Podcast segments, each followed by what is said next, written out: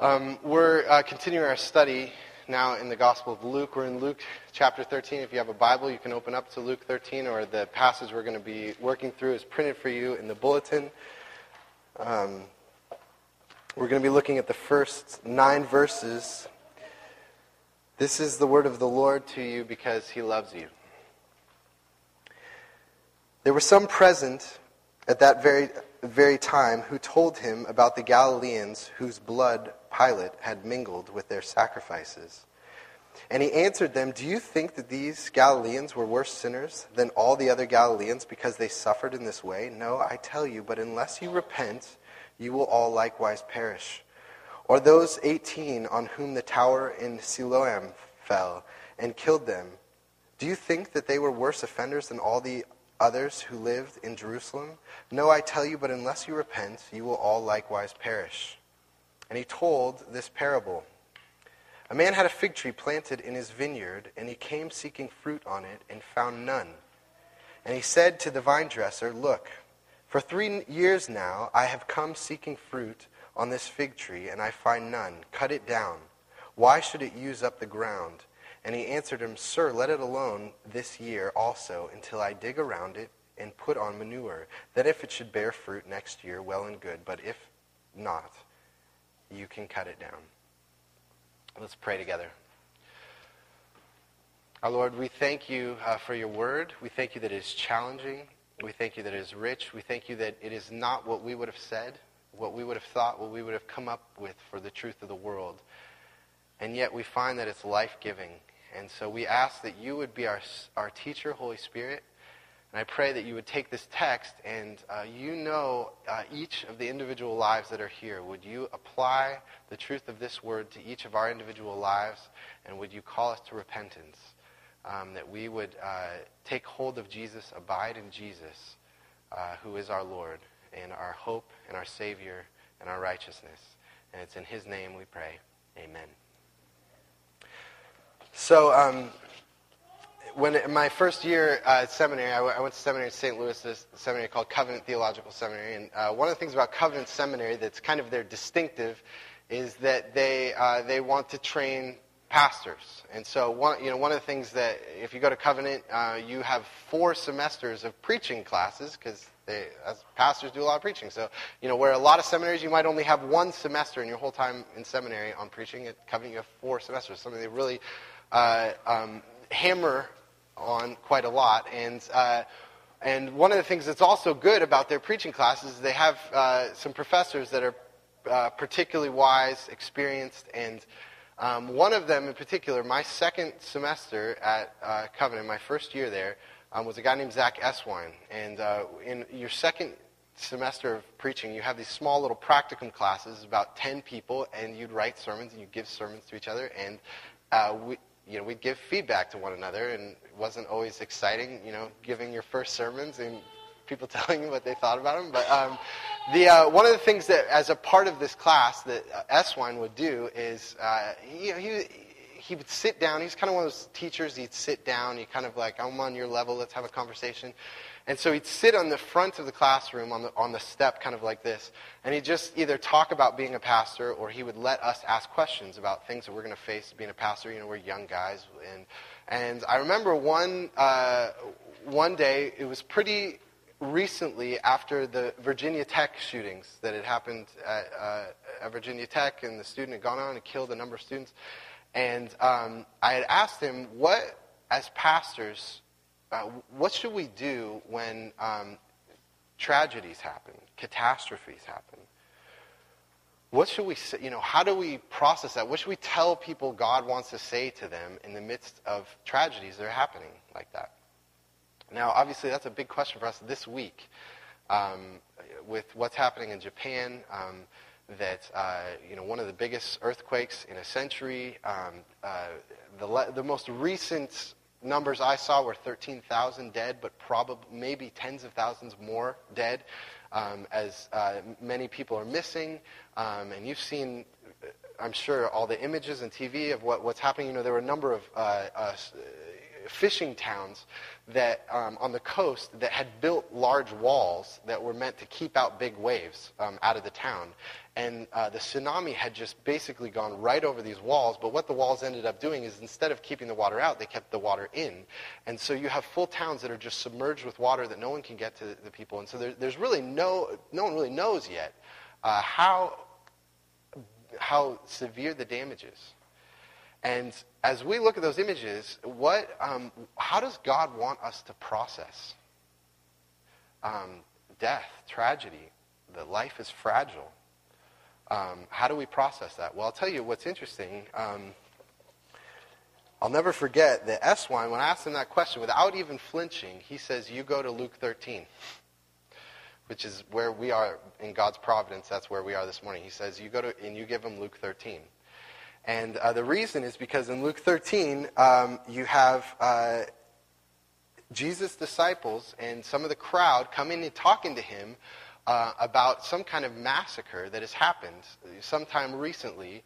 And they're saying, What's Jesus? What do we do with this? How do we process this? What do we make of this? What, you, what is God saying? Uh, what does God want to say to us through this? You can look there again at verse 1.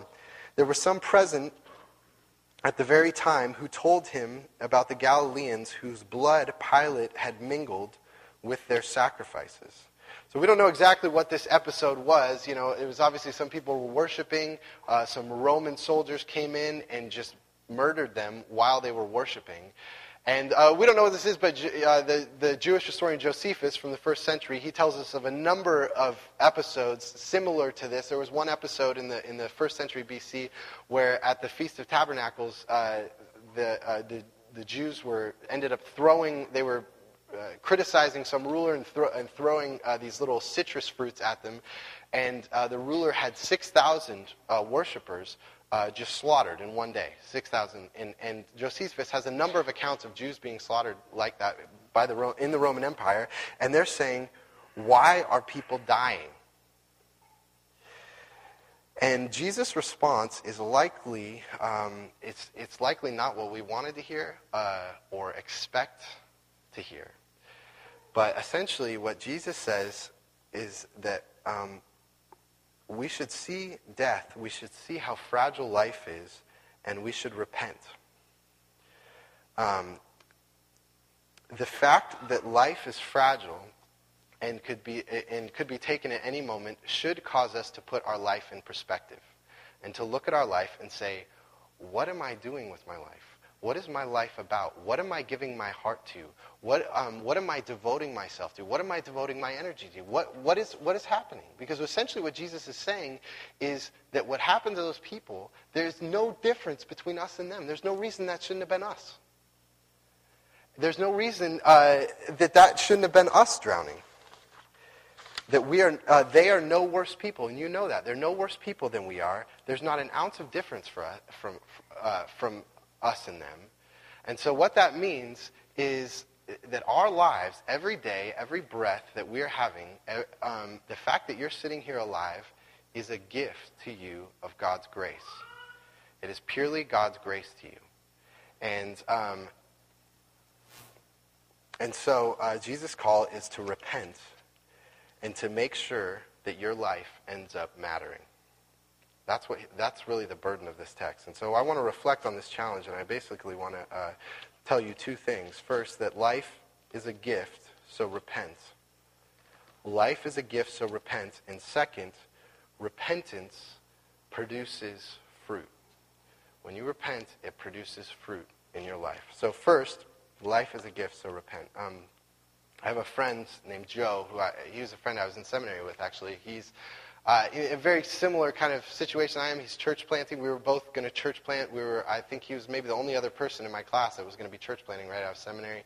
Uh, he's in, in Columbus, Ohio. Uh, you know, maybe about 30, 35 people. Um, they've just moved out of their living room. They've been meeting in their living room. They grew out. They got into a new space. And uh, his wife uh, was pregnant with their second, uh, second son.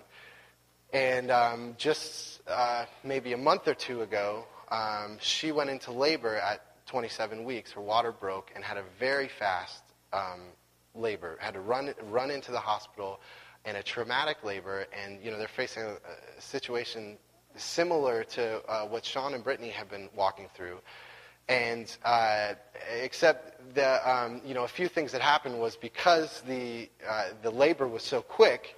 Um, one of the things that, like in Sean and Brittany's case, um, they had about six days before her labor started, and it uh, was six days. Is that right? Yeah, six days until Penny was actually born. Um, uh, in their case, uh, Henry, their son, came right away, and what that meant is they couldn't give him uh, steroids. And uh, oftentimes, when you know a mother goes into uh, you know early labor, they would give steroids to help the lungs develop um, before the baby is born. And so um, Henry was born and uh, with weak lungs, didn't get to get uh, steroids.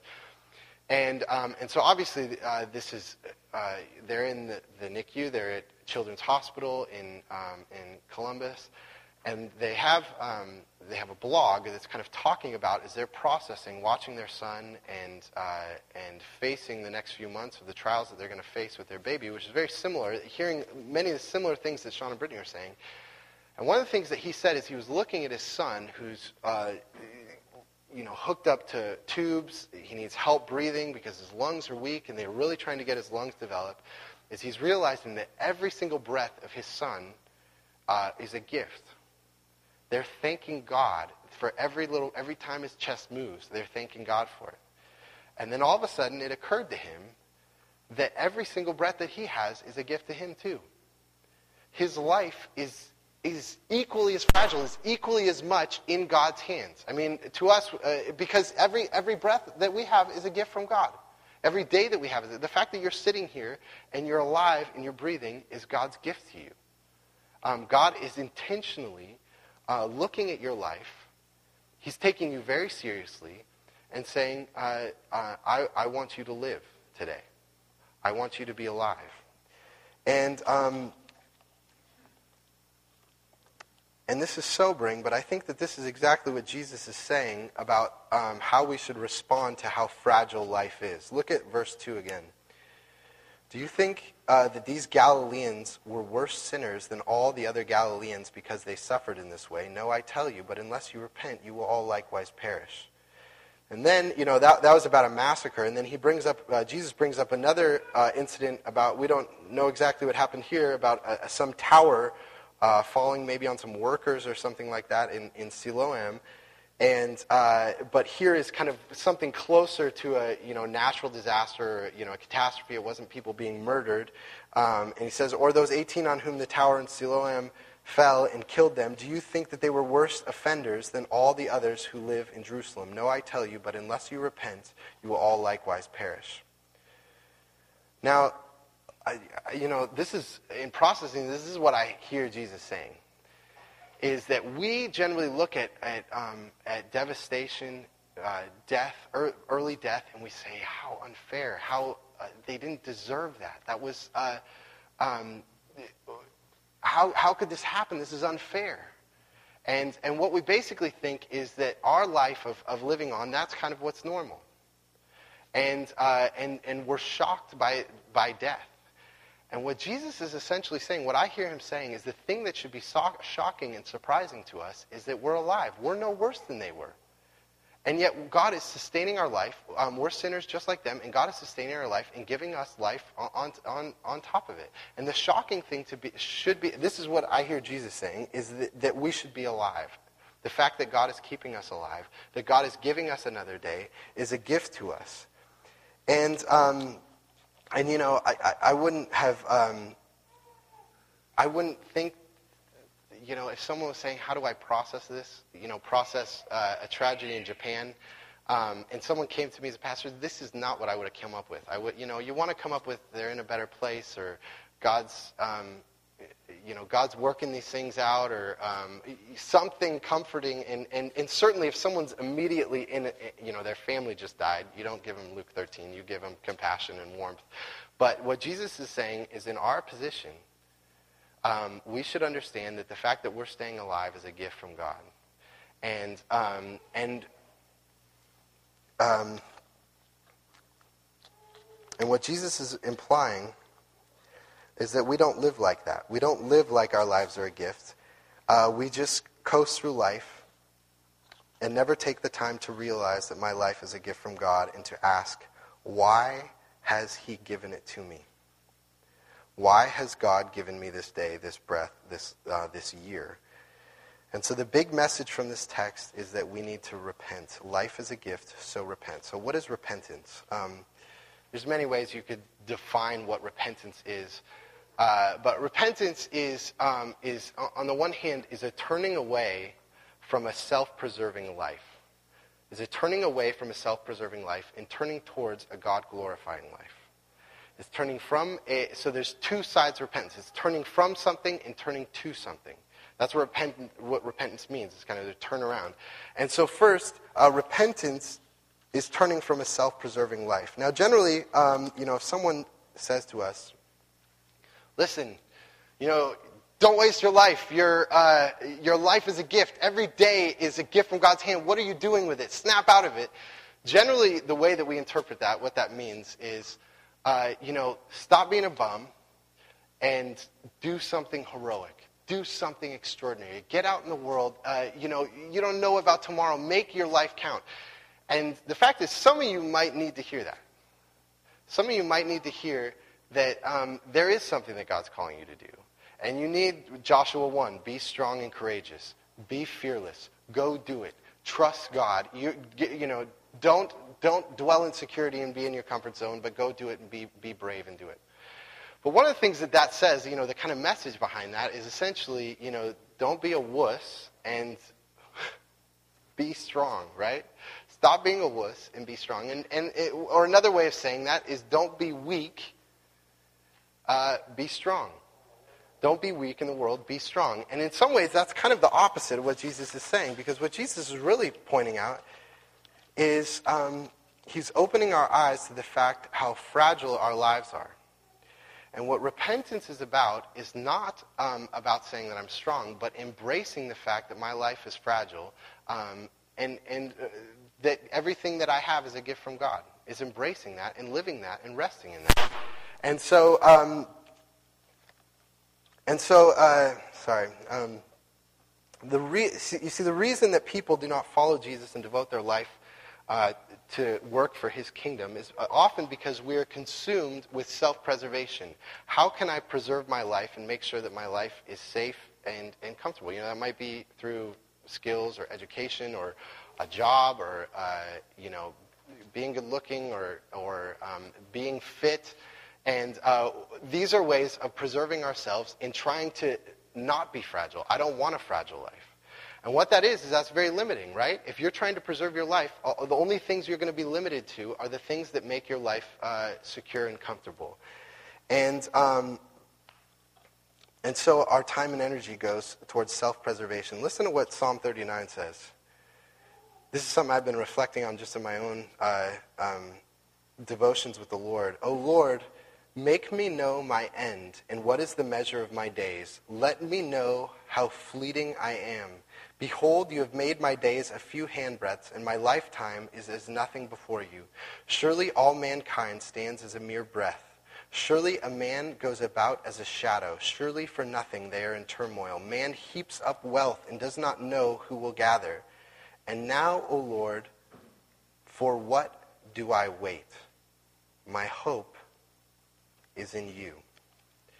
So, um, repentance is first about understanding that our life um, is fragile. And let me just ask you what are the things in your life that give you the illusion that your life is not fragile? That your life is not a gift, it's something that you're preserving with your own strength, your own intuition, uh, ingenuity, your own uh, wisdom. What are the things that give you the illusion that your life isn't fragile? And Jesus says, wake up the reason you're alive, the reason you're here, the reason you have a job, the reason you have a family, the reason you're healthy is because God gave that to you. It was His gift to you. You are no different than than who uh, than uh, families devastated in Japan. You're no, they were no worse sinners than you, and yet look, it's a gift to you. What are you going to do with the gift? And that turns uh, to the second, um, the uh, second part of repentance is that repentance is turning from something, but it is turning towards something. Repentance is turning towards a God glorifying life. Um, one of the main reasons, one of the main things that Jesus is getting at in this text is what is the purpose of life? What is the meaning of your life? Why do you get up in the morning? Why has God made you? Why has God given you a body, given you skills, given you a brain? Um, and you know, yeah, I'll t- I remember as a kid, I don't know if you were this way, this was like a big question to me as even an eight year old. I, I mean, I had two big questions about the world. You know, do aliens exist? And what is the purpose of life? And they were both these kind of unanswerable mysteries um, of who knows.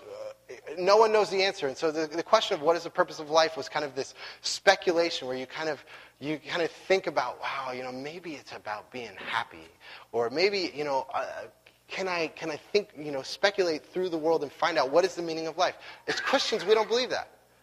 We say that God has said to us what the meaning of life is in his word. He has told us.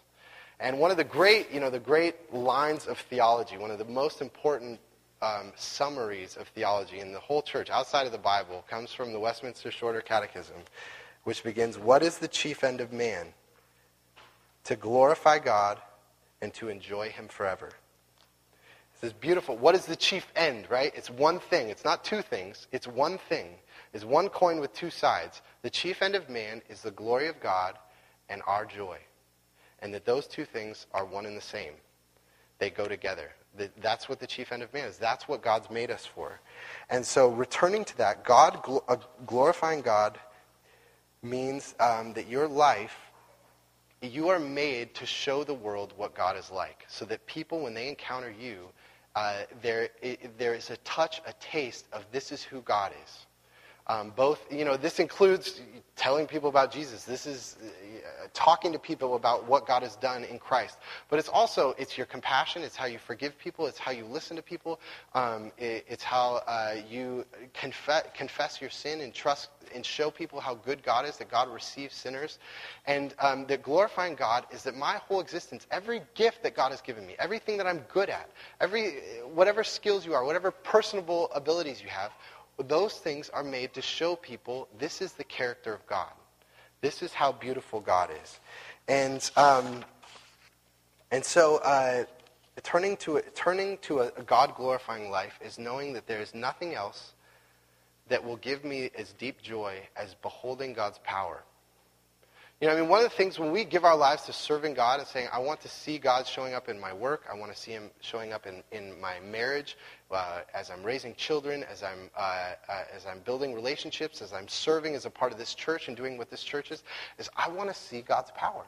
I want to see it. I want to see His beauty. I want to see His love transforming people. I want to behold that is, is uh, that's what a God glorifying life is. Is that is going to be the deeply satisfying joy is to see those things, and I want to be a part of it. And um, and you know what it doesn't mean. It doesn't necessarily mean that you know every conversation you have, you're trying to steer it to talk about Jesus. I mean, you are going to want to talk about Jesus if you have a God glorifying life. You're going to want to talk about what Christ has done for you, but um, you want to see the glory of God in everything, and that's why you exist. And so um, Jesus says that as we look at tragedy, it should challenge us to say, what are we living for? What are the things that are, we're deeply valuing and we're giving our life to? And repentance is about embracing the fact that we're fragile and that life is a gift and that everything we have is a gift from God. So, what happens when we repent? Well, um, repentance produces fruit in our life. Repentance produces fruit. Let me, I, if you turn to page three, I think on page three of the bulletin, there's a quote that Trev, Trev sent me actually this week that I wanted to share with you. It's a quote by a pastor named Doug Wilson. This is what he says. My father taught me that there's a, a particular kind of soft teaching that creates hard hearts. And there's a particular kind of hard teaching that creates tender hearts. The unconverted human heart is a slab of concrete, and what is needed there is the jackhammer of grace. I love that image. Jackhammer of grace. And not the feather duster of indulgence. Feather dusters leave the hearts hard. But jackhammers break up the slab, and the big trucks of grace haul, away the, haul the chunks away. Then we can break up the fallow ground beneath the slab, seek the Lord, plant a crop, and pray for rain. Um, what Jesus is doing with his disciples here is he is taking a jackhammer to their heart. They're looking for a tender answer, and he gives them a hard answer. And the reason is because the hard answer is going to is gonna is gonna jolt them, it's going to unsettle them, it's going to break up the ground.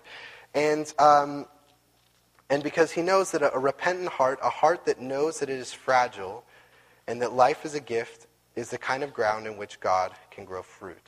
Um, Look at what Jesus says in this parable, verse 6. And he told this parable A man had a fig tree planted in his vineyard, and he came seeking fruit on it and found none.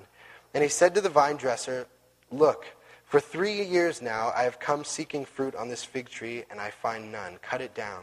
Why should it use up the ground? And he answered, Sir, let it alone for this year until I dig around it and put on manure. Then if it should bear fruit next year, well and good, but if not, you can cut it down. So what we have here is a parable about a man who owns, uh, um, owns a vineyard. He owns a bunch of trees. And there's one tree in particular that's not bearing any fruit. It's, uh, and, he, and his first response is, we cut it down. And one of the messages that this is saying is that God is looking for fruit in our lives. That's part of what his whole project to save us is to see fruit in our lives. God actually does care about results. He does. That's one of the things he's looking for. And so one of the things, uh, um, and so part of the process of looking at our lives and saying, what is, the, what is my life about, is looking, is asking the question, is my life bearing fruit? This is a good question for any Christian to ask. Is God bearing fruit in my life? And one of the, you know, one of the ways is look back in your last year. Is, has God bore fruit in your life? The glory of God, of, of, have you seen God's power at work? Have you seen an answer to prayer? Have, um, have you, is God using you to love people who, who are, are feeling loved and alone? Um, are you taking risks and seeing God working? Have you given, are there things that you can give God thanks for? Is there fruit in your life? You know, have you set, have you set out to do certain things to serve God? That they, these are ways that I want to serve God and serve His kingdom. Have you gone and done those things?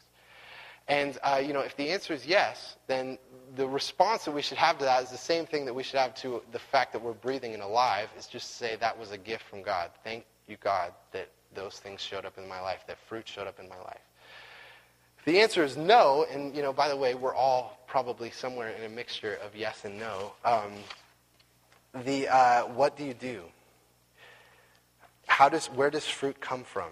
Um, well, fruit comes through repenting. That's why the big Jesus, the big, me- the big Jesus, the big message that Jesus, uh, the big message from the big Jesus is uh, is that we should repent um, through turning uh, from our self-preservation and turning to Jesus.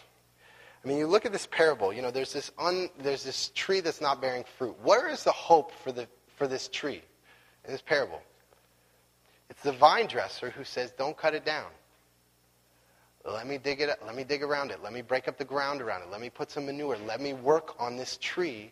And uh, that's the hope. The hope is not in the tree. The hope is in a vine dresser who's going to come and tend to the tree and produce life in it.